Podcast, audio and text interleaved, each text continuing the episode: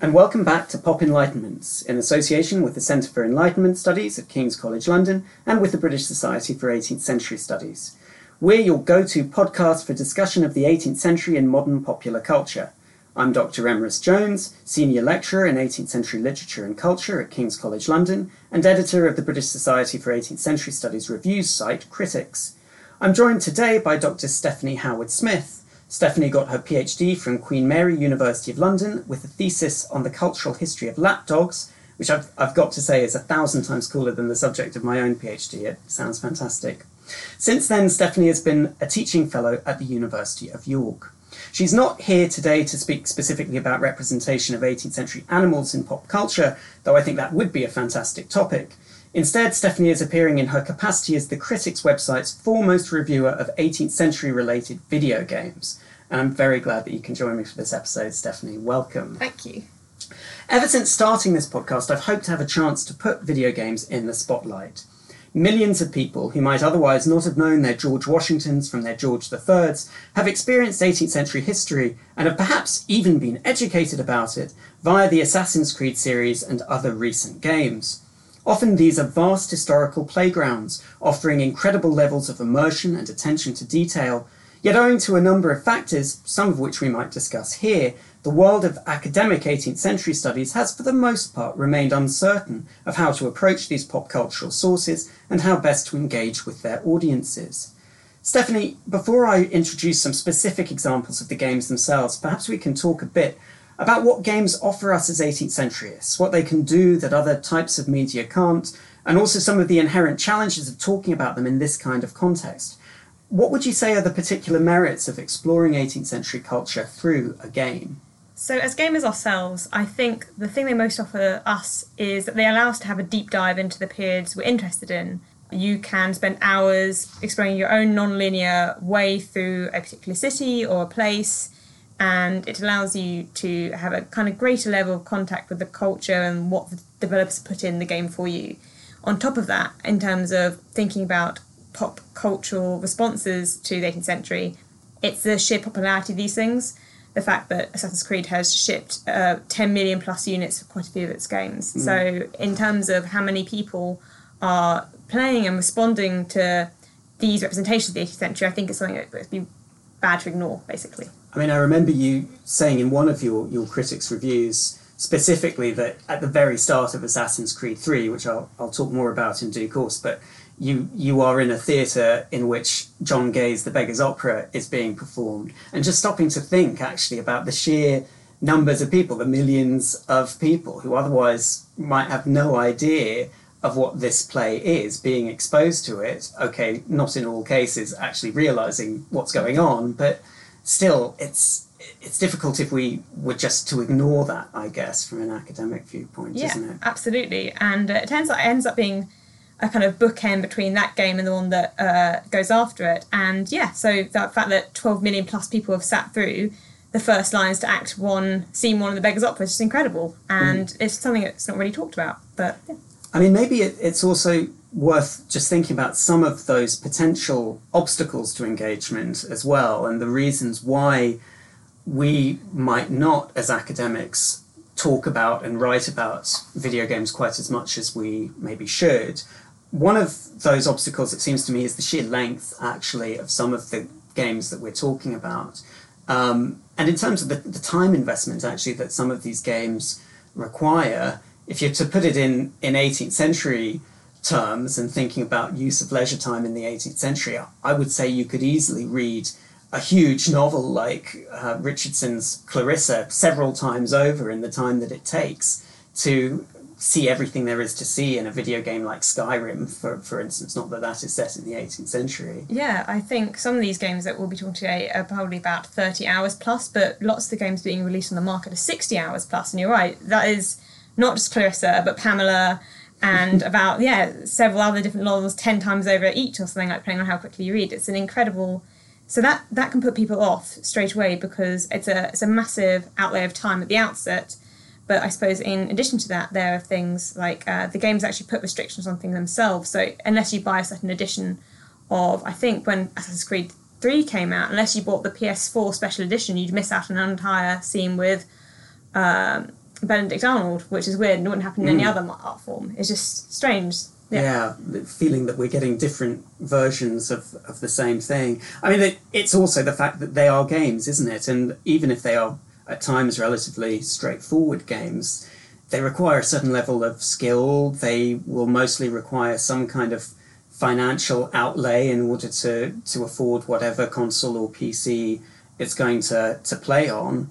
And moreover, I suppose it's another obstacle for us that you can't really jump around in a game in the way that you might jump around in a, an 18th century novel uh, and kind of piece together what's happening over time in that way.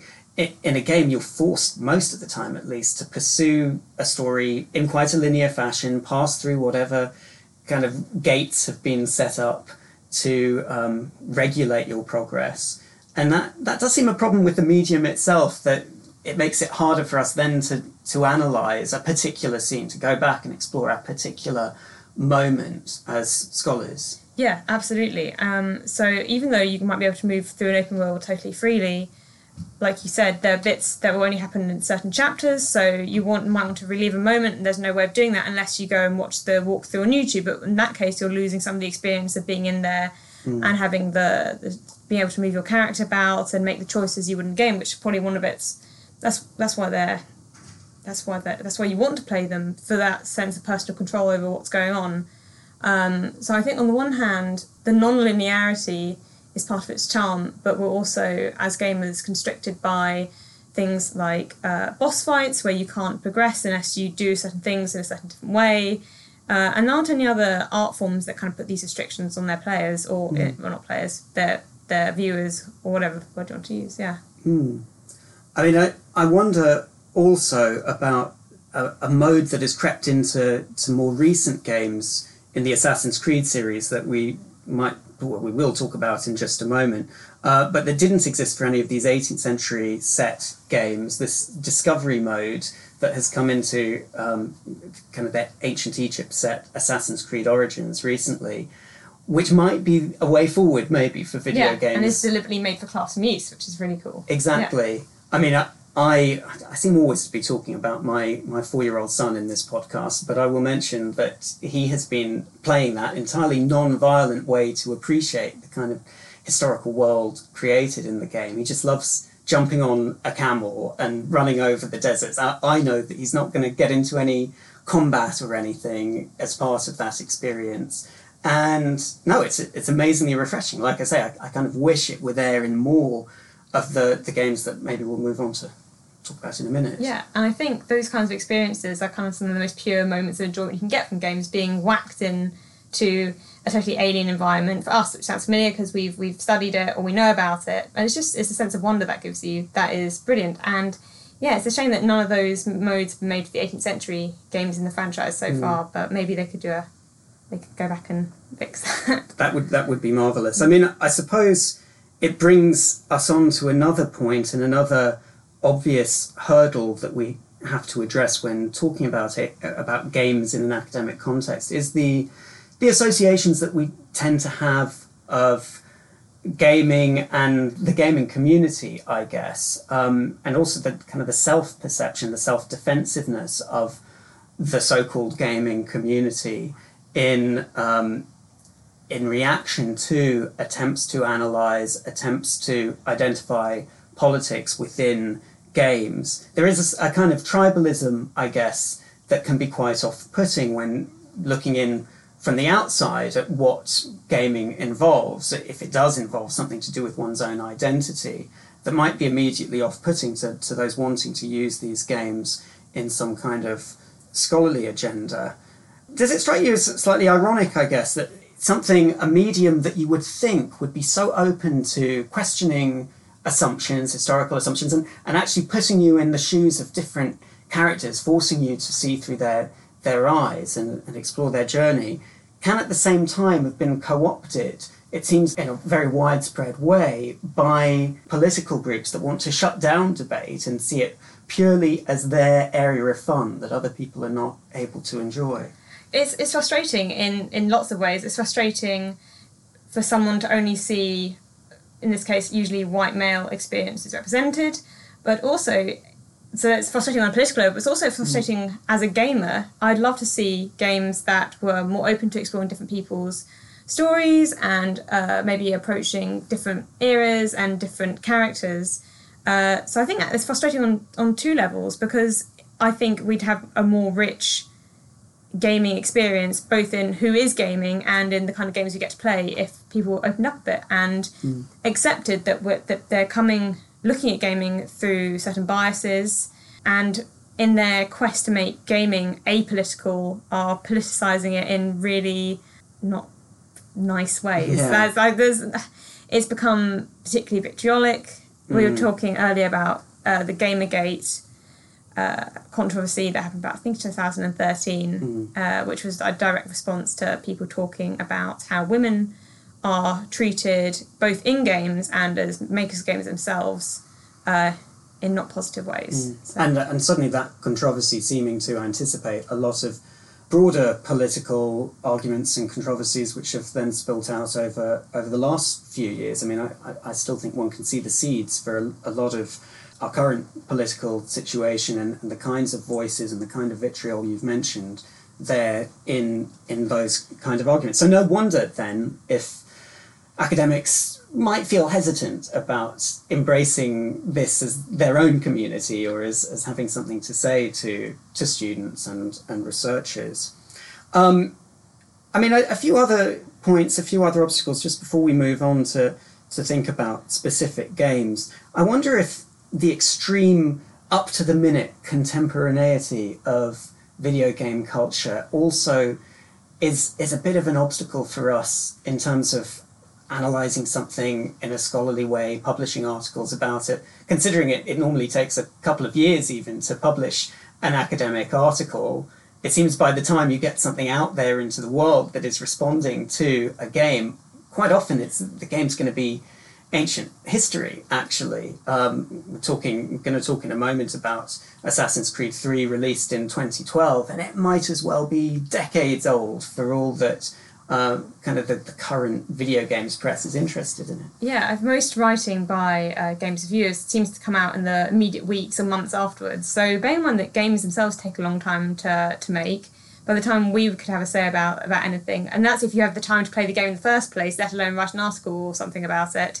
You're talking about a lag behind when it's its release date by a number of years at the maybe a year at the least. Uh, mm. and at that point you're you're removed from the popular conversation about it which is a shame because I think we have things to add to the conversation that aren't currently being said. Definitely. Um, a few a few more thoughts video games are for the most part inherently kind of a collaborative endeavor in terms of making them apart with uh, maybe a few exceptions of real sort of auteurs who control the whole vision of a game.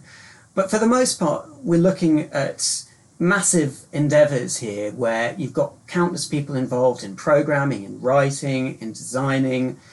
Is it maybe off putting to us? I mean, I speak as someone with a literary studies background, maybe also off putting to be dealing with something that is so overtly collaborative that you can't necessarily identify a single agenda all of the time, a single kind of voice that is framing that work of art. Yeah, I think that is frustrating. And I think their gaming companies, especially big developers like Ubisoft, kind of features one of their, their pluses at the beginning of every game you play in Assassin's Creed. It comes up with a disclaimer this mm. game is a product of, you know, people of all political persuasions, blah, blah.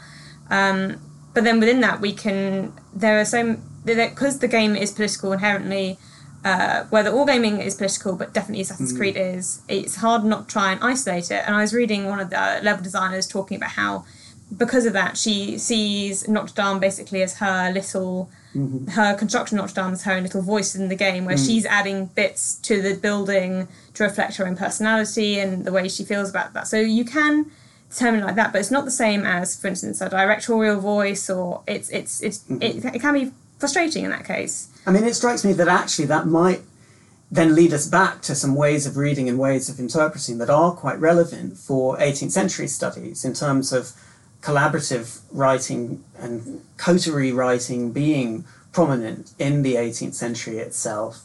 And as literary historians, us needing to kind of figure out where one voice ends and another begins, or perhaps deciding that it doesn't matter where one voice ends and another begins. Um, uh, maybe I'm reading too much into it there, but it, it strikes me that it's still useful, I guess, that we, we move away from the idea of the author and, and are able to identify what is still artistically valuable or historically valuable But in from a these plurality of voices. through a plurality of voices. Okay, well, let's move on then from this general consideration of games as a medium to, to introduce some of the specific games that have taken 18th century subject matter as their main focus in recent years. And certainly the most famous and most financially successful games set in the 18th century have been those that we've already mentioned Ubisoft's Assassin's Creed series, released between 2012 and 2015, at least the, the installments particularly related to the 18th century. If you're not familiar with it, Assassin's Creed is a history spanning franchise telling the story of modern day researchers who access simulations of particular historical periods, in the process uncovering an elaborate alternate history hinged on the centuries long conflict between two secret organizations, the Assassins and the Templars. The series began with a, a, game set at the time of the Crusades, and in its most recent installments has moved back into the ancient past with stories set in Ptolemaic Egypt, as I already mentioned, and in classical Greece.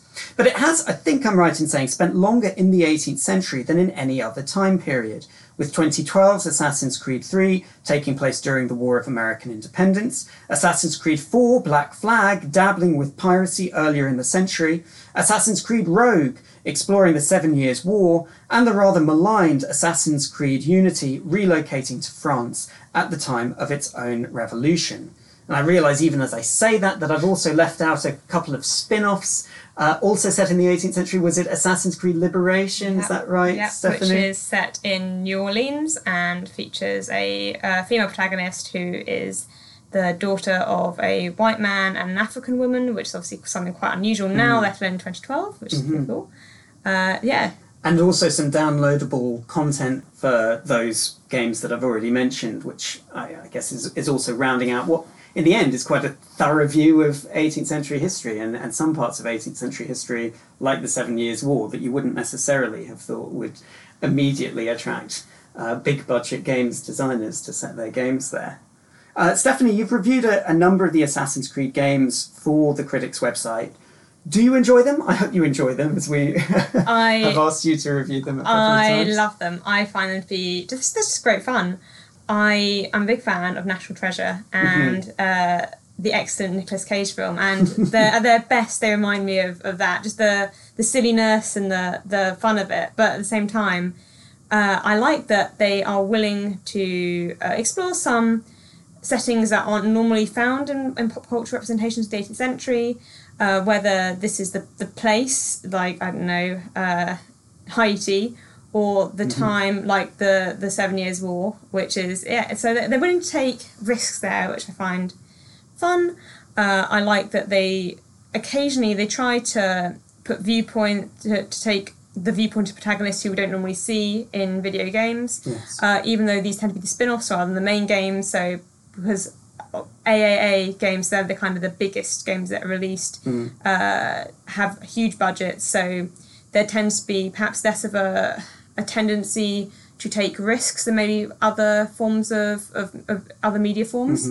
Um, and the best thing about them remains the fact that you are plonked in a fully realised world uh, set in a historical period where you have uh, historical characters and you can pick up historical books and you get to kind of play along uh, with some of the kind of major points of history in a kind of silly way, but also a thoughtful way occasionally too.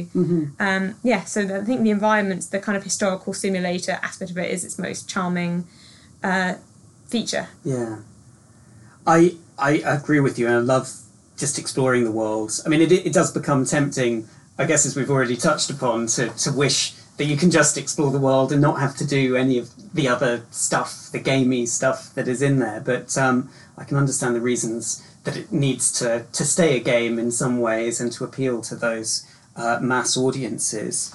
I, I mentioned in introducing Assassin's Creed that effectively throughout this series you are playing games within games. These these are explicitly simulations of history that your character in the various games is is exploring. is that valuable, do you think, for how we understand the representation of, of history in the game, as opposed to imagining a series that is simply set in the past and doesn't have any of this modern day kind of layer to it? I think that's one of its greatest strengths. Um, so within the game, as you said, you're you're playing a simulation of it, either because you're in a machine called the Animus, which is taking memories and playing them back to you, or because you yourself are a games developer. So it allows you to kind of peel back the levels of artifice, and that helps you realise they're there. Um, so the reason everyone speaks modern English is because it's translated it for you. They'll add uh, maybe features. So in Assassin's Creed Black Flag, which is the pirate one, uh, there are some steps in Nassau, and you have um, because it's a game, you have a little in-game database, and the in-game database shows you the discussion between fictional fictional games developers deciding whether or not to put it in, and they decide to put it in because it's iconic. But you, it means you get to be part of the conversation about historical accuracy and when something is worth deviating from the historical record for what it's bringing to the what, what it's bringing to you as the gamer, uh, what makes something iconic, uh, when something's too heavy-handed. It's nice. It's it's. I really like that it puts it at the forefront, not the forefront because you still have to actually seek it out actually. Um, but I like that it makes you aware of the, the. It makes you aware of what you're doing by playing these games, and it makes you aware of what the game developers are doing by making them, which I think is its its strength. and probably points of common ground then between making and or playing a game and other forms of historical inquiry. I mean, I, I also really enjoyed the kind of the additional metatextual notes there in, in Black Flag as they were kind of exposing the sorts of decisions that might have to be made in telling any kind of historical story. And actually in, in some quite witty and nuanced ways, reflecting on, on those kind of political controversies that we've already talked about. To what extent does Assassin's Creed become political? To what extent does the game within a game want to be a political exercise or need to be one? Uh, you've already mentioned, Stephanie, uh, issues of space in, in these games, and it makes me wonder about the sort of actions that our character is is normally going through in the game. I mean, uh, particularly those 18th century games, perhaps less so in the, in the later Assassin's Creed ones, but it seems to me, and I think it's a point you raise in, in some of your Criticks' reviews, that a lot of it is about climbing, and that some of these 18th century spaces are maybe better suited to that kind of verticality of space than some of these other spaces. Yeah, absolutely. I think the the original mechanics of the game, which were basically climbing around rooftops, jumping down, hiding, are much better suited to cityscapes. And I think Paris was perfect for this because it's dense. There are lots of easily recognisable buildings, which means that when you're playing, you kind of get oh, I know what that is. Uh, rush. Uh, I think they had to make a few changes, so they added the spire of Notre Dame Minge because they thought it would look nicer than whatever. They weren't quite sure. I think there weren't as many records for the 18th century one than the 19th century one, and obviously the 19th century one is more iconic. Um, and also, I think they had to change the pitch of the roof so they'd be more easily climbable. um, but yeah, I think it's they're much better suited to a dense cityscape where you can kind of travel around easily, jumping over houses compared to the others, or which are set in America, which tend to be uh, more rural. So it's more about trees and jumping from house to house via trees and that sort of uh, movement, which is maybe less less exhilarating than a rooftop pursuit or something like that. But and maybe accounts for what seems like some ambivalence, I guess, in in the Assassin's Creed fandom towards particularly Assassin's Creed Three. Um, but then that said, it, it, it also seemed that the, the Paris set Unity didn't have the, the best reception, although that may have been more about sort of bugs and technical problems when it was first launched.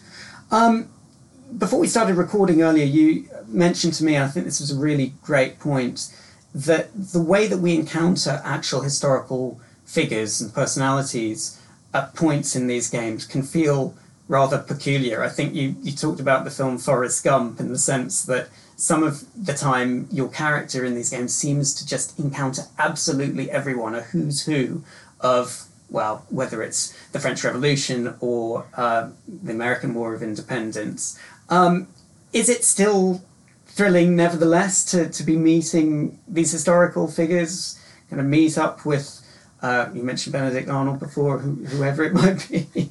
yeah, I think I think that's that's definitely the fun of it. I think that is the difference between subtle games design and not so subtle games, games design. So when you play Assassin's Creed 3, it's set in the American Revolution, you know you're going to be throwing tea into the Boston Harbour. There's no there's no way you're getting around that. And that's going to be part of the excitement. What you don't expect is that you're going to be on the back of Paul Revere's horse or right or Paul Revere's on the back of your horse and you're going to each house to tell people the, the British are coming or whatever. like I think there's a difference between enjoying those um, obviously hokey Mm-hmm. uh, set, setups, but not taking them too far.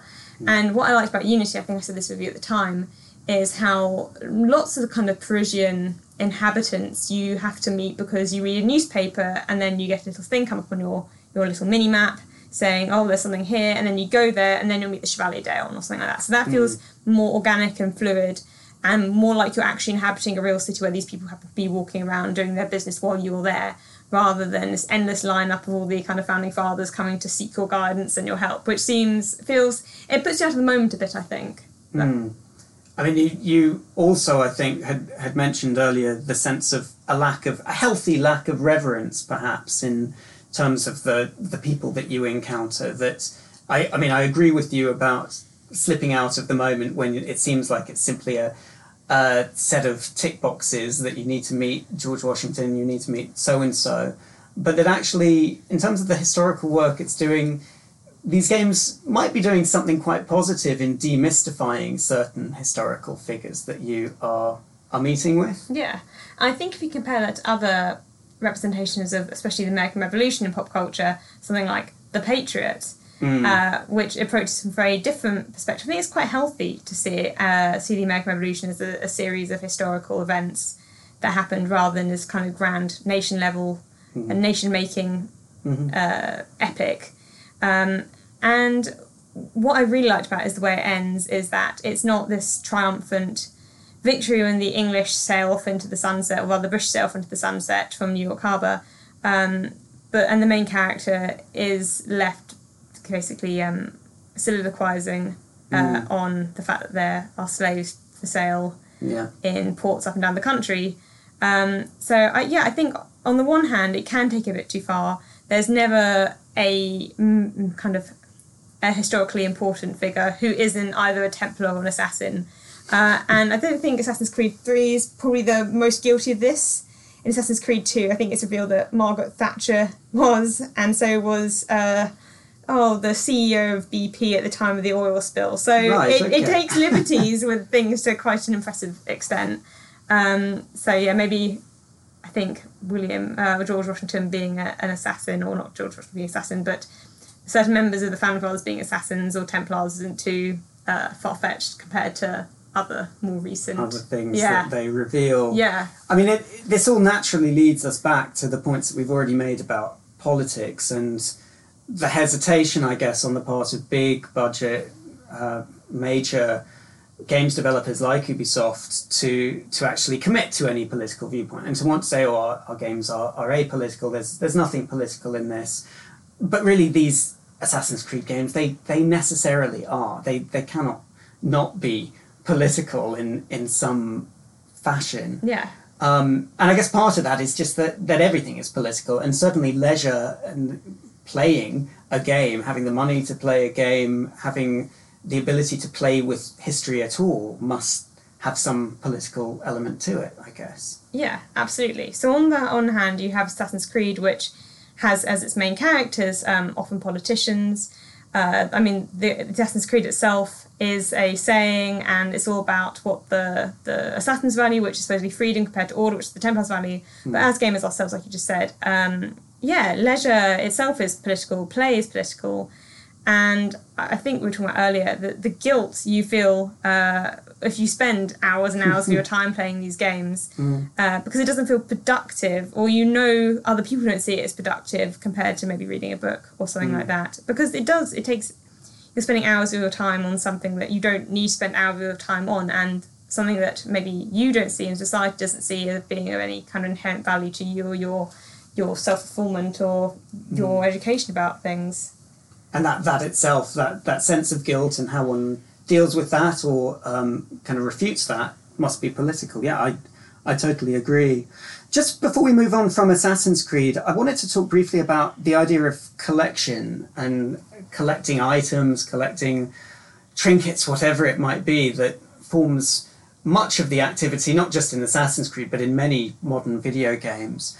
And it's something that we might return to in a minute with the other game that we want to talk about. But it makes me wonder, just looking at Assassin's Creed for now, how far that principle of kind of enjoying the game by collecting, by accumulating things, how, how much that really correlates or maps onto 18th century cultures of collection. Um, obviously, I mean, it's a great age of, of particularly um, Western powers collecting things from various other countries around, around the world. Uh, but is it the same thing when we encounter that instinct um, and that kind of repeated action in a game like Assassin's Creed 3?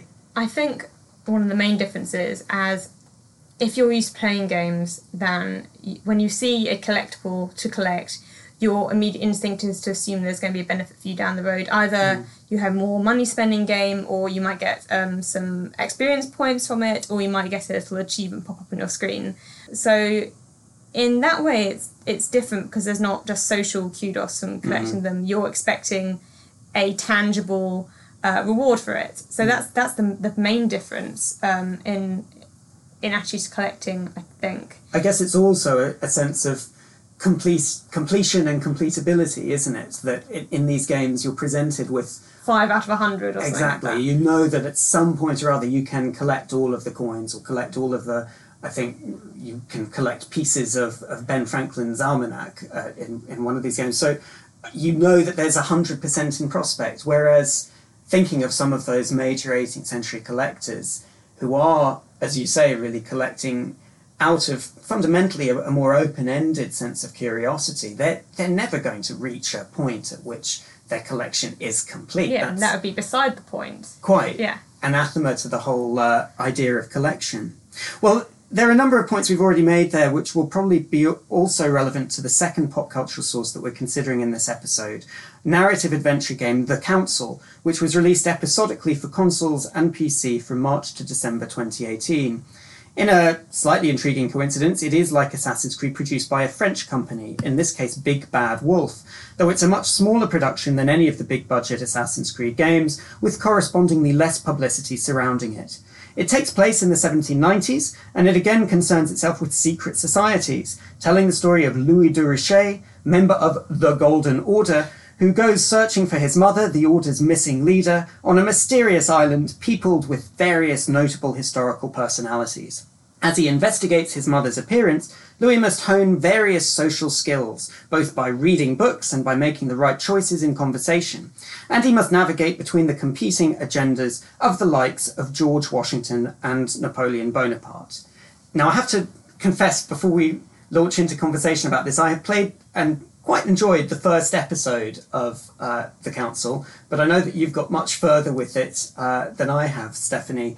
It was quite fun, wasn't it? I, I yeah, I hadn't heard of it until you mentioned it, um, but have now, as of last night, finished it. Well done. Yes, and I loved it. I thought it was, it, yeah, it's great. Really good ideas that I think could be even more, uh, they could be maybe better executed. Mm-hmm. Uh, but yeah, really fun and uh, unexpectedly enjoyable game with a few teething issues, but uh, more than enough to interest lots of people. I think. Um, yeah, really imaginative in its use of set of mechanics. Yeah, it's great.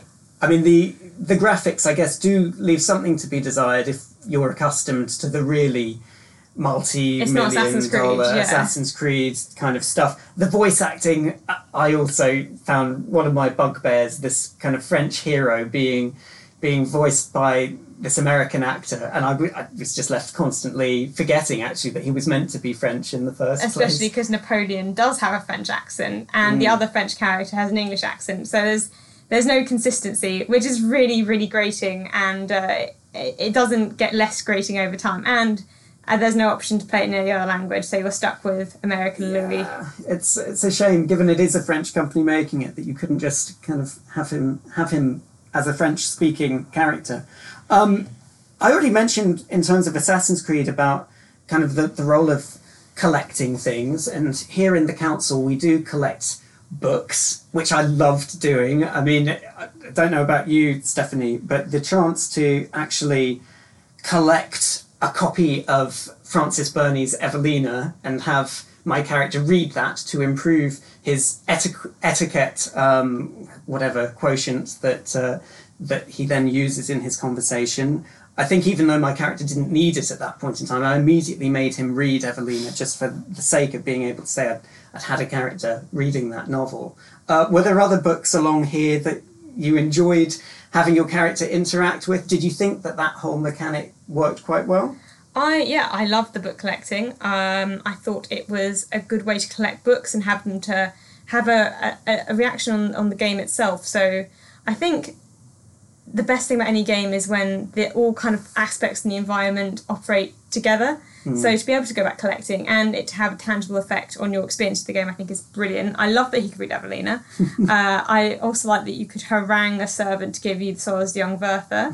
uh, the idea that you go back collect the pages of the encyclopedia was good fun. By Diderot, yes, that yeah. was great. And also getting handed at one point a copy of Edmund Burke's Reflections on the Revolution in France by none other than Napoleon. I mean, I, I, really didn't know what to make of that particularly, but of all of the books that he would choose to be handing to us, um, it was it was bizarre and kind of wondrous. I thought. Yeah, I'd love to know the decision making process behind which books they chose and where they decided they'd leave each book. Who which which characters would be reading which uh, mm. would be fascinating to, to know to know more about. I, I also guess that this uh, book collecting, as well as, as the conversation mechanics, do link in, in in interesting ways to ideas of social character, of, of personal character in the 18th century, of social conduct. Um, and so to have the game largely focused on that is what you're doing. I mean, there's no real fighting, at least as far as I've got gotten in the game, um, but that you are approaching conversation a lot of the time as a a kind of social duel of sorts. Um, that worked for you as well? Yeah, so um, I loved that. Uh, so compared to most role playing games where maybe you improve your stealth or your your attack, here you improve your etiquette level or your your politics knowledge, mm. and then in conversation you can deploy it against someone. And they have weaknesses and strengths, which means that if when you're kind of approaching this social duel, you have to be aware of what you can and can't use against them, and it, it gives it a sense of um, uh, of threat that maybe it wouldn't have if you were just asking normal questions without this kind of cut and thrust mm. of everyone having um, vulnerabilities and immunities. Uh, and it, yeah, it worked well. The way you improve by doing certain things, reading certain books, uh, seemed yeah, I love that bit. Fantastic. I mean, we we talked a bit, and I have mentioned that this has in common with Assassin's Creed the fact that the story, the telling of history, is very much via conspiracy theories and secret societies and the like. I guess I do wonder a bit about the problems of that and if it feeds into some quite unhealthy political instincts to always be looking for for the hidden history, for the conspiracy, um, kind of an approach to history which has historically itself been very much linked to anti-Semitism for one thing, um, so kind of far right movements. I'm not saying by any means that the council strays into that area, but do you do you find that problematic? I I do. As someone who enjoys reading about conspiracy theories but doesn't believe any of them, I think there's a danger that sometimes it can be um, fun but not healthy. Especially mm. uh, as we've seen how in recent years they've been embraced in certain spaces. I think what concerns me, so in both, there's always uh, hidden societies uh, pulling the strings behind what's going on, on the, when they're set. What I think sets the council apart for me is there's a bit, I think it's in episode four episode three, where you go and speak to this kind of nefarious character, Lord Mortimer, who's invited you to his private island mm. uh, and who has assembled these, the great and the good of the 18th century around him. And you ask him about his kind of plan for the future. And the stuff he comes out with, um, things like he so he wants to liberate women so they can enter the workforce, so they can be taxed, and so their children can go to school and they can be indoctrinated. Mm. And along with other things, see have certain facets uh, in common with some kind of conspiracy theories we're hearing about more about now, like the idea of cultural Marxism. Uh, so that was toeing the line for me a bit, even if it even if it doesn't fall either either way on the mm. value of his actions. Uh, it is, it is that that seems to be quite close to the bone, but I mm. think they can be approached as a bit of fun and a way to give you a sense of stake in these historical uh, moments. But on the other hand, I don't know if we're if we're conditioning people to, like you say, always be looking for the, the hidden the mm. hidden power behind any any activity, and whether that's a healthy way to be thinking about how history is made generally. Mm. Uh, I mean, I guess it does link to some genuine and healthy excitements of historical inquiry that you can discover new perspectives and, and new perspectives in themselves are not wrong, but I think I, I tend to agree with you that, at least up to the point I've got with the game, it is already coming a little bit close in some ways to uncomfortable territory there. There's some really splendid art being used throughout this game. I, I really enjoyed the way that exploring Lord Mortimer's bizarre mansion in, in the game, you are often confronted by his own collection of incredible artworks largely sort of Renaissance and, and 17th century artworks that he has assembled there. Um, did you enjoy that likewise? Did you think that that worked well in the game? I really like that bit. Um, I think so. When you look around, Louis says, "Oh, this can't possibly be here because I've seen it in the Vatican or something like that." So when you're looking around, you know it's a fantasy collection. There's no way it could possibly exist, and it's of um, basically unimaginable value. It would never exist for that reason. Um, I liked how it frustrated me you can actually look at the painting sometimes. Uh, mm. there's no option to press a button, look in more detail. They're just things on the wall, and you kind of have to pan the camera around to get a better look at them. So I found that frustrating because on one hand they're there, and they're a kind of a sub a sub part of the narrative, uh, but on the other hand you can't actually look at them in any detail.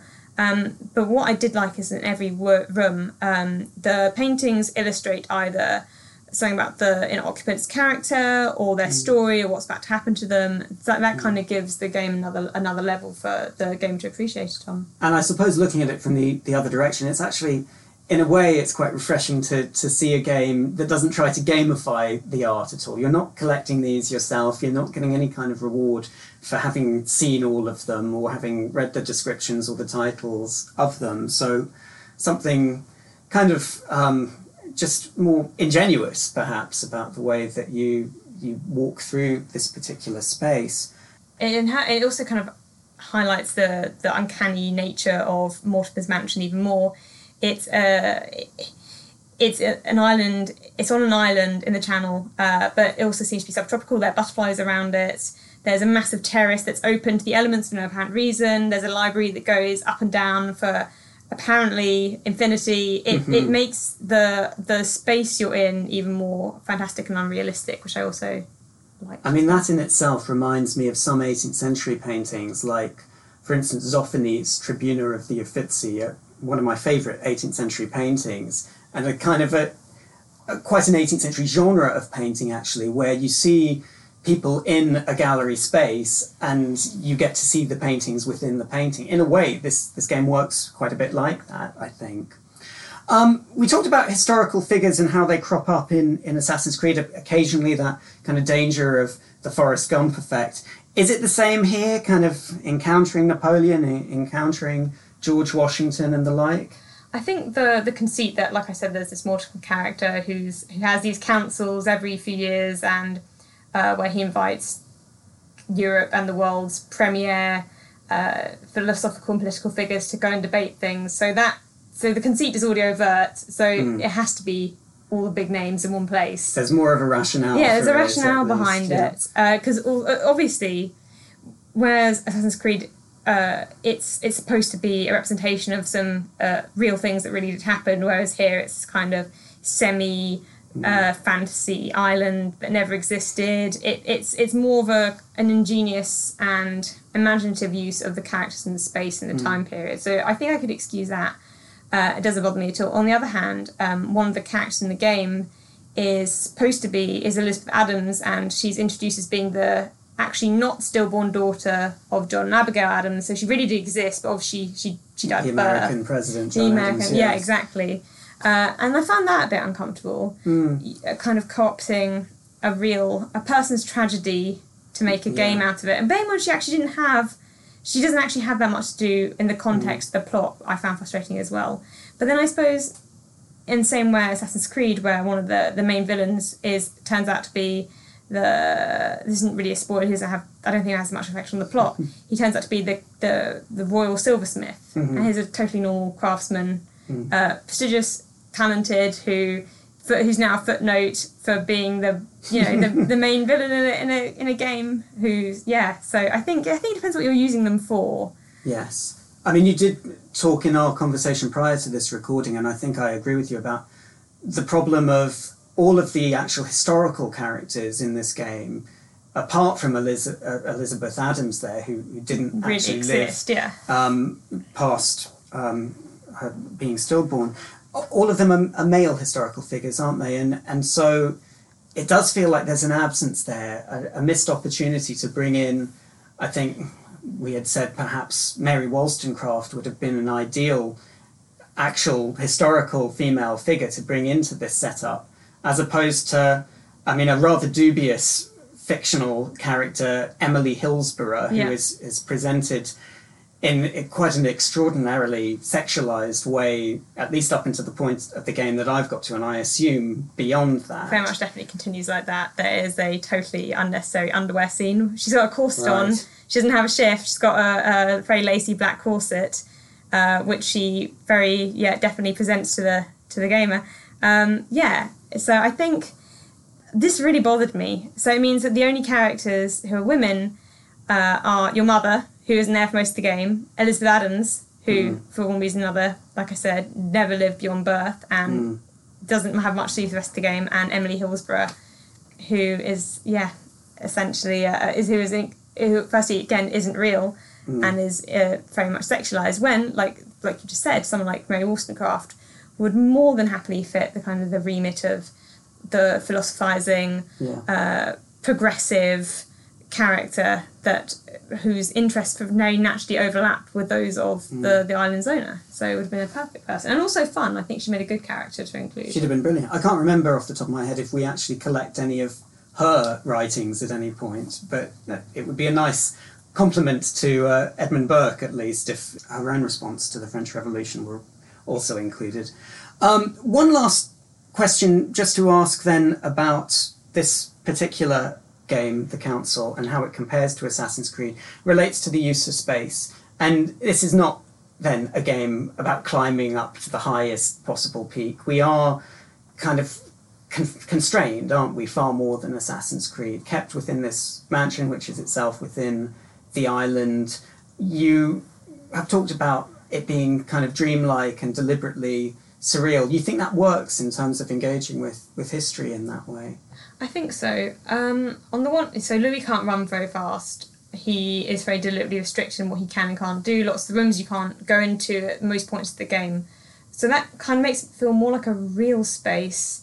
I don't know if, how much that has to do with history, but compared to um, like uh, the Assassin's Creed landscapes, where you can happily traverse the Hudson River Valley in about twenty minutes or something, it's it's yeah, it's it puts you more in the space. It gives you a, a better sense of, of, of the place than maybe other games do. Although, again, like you said, the graphics aren't as good as, as lots of other games, and it has lots of other failings. I hmm. yeah, it, it works for the purpose of a of a low budget Sure. game, which is basically a not a murder mystery, but murder mystery esque mm-hmm. in the way it's set up. And I, I suddenly would say one of the biggest challenges of living in the 18th century must have been coming to terms with mobility and how you're able to move about and who is able to move Yeah. about. And I guess this this sense of, of being contained might reflect interestingly on on that as an experience, I guess. especially as you get to send letters off. And of mm-hmm. course, so there's a sense that although you're kind of isolated on this island, that there is a, a functioning continent just beyond your reach, and you're part of this republic of letters, and you can snoop and read your neighbours' letters to other people, maybe counterfeit them with your own. So there's a sense that you are part of a larger web, which I think is definitely mm. reflective of the period itself. Well, it seems like if you pardon the pun, we have covered a lot of ground in our discussion so far of both of these games. Before we finish, it, it would be great if we could at least just briefly touch on some of the other games set in the long 18th century that we haven't had a chance to discuss in detail in this episode. For one thing, it seems like there's a relatively thriving industry away from that so called hardcore gaming community of games, perhaps games on mobile or, or on tablets, that uh, play on the tropes and expectations of Jane Austen's novels. Um, I'm thinking of a game I played a few years ago now called Regency Love that kind of again has you building up your etiquette points and navigating your way through uh, an Austen type romance story.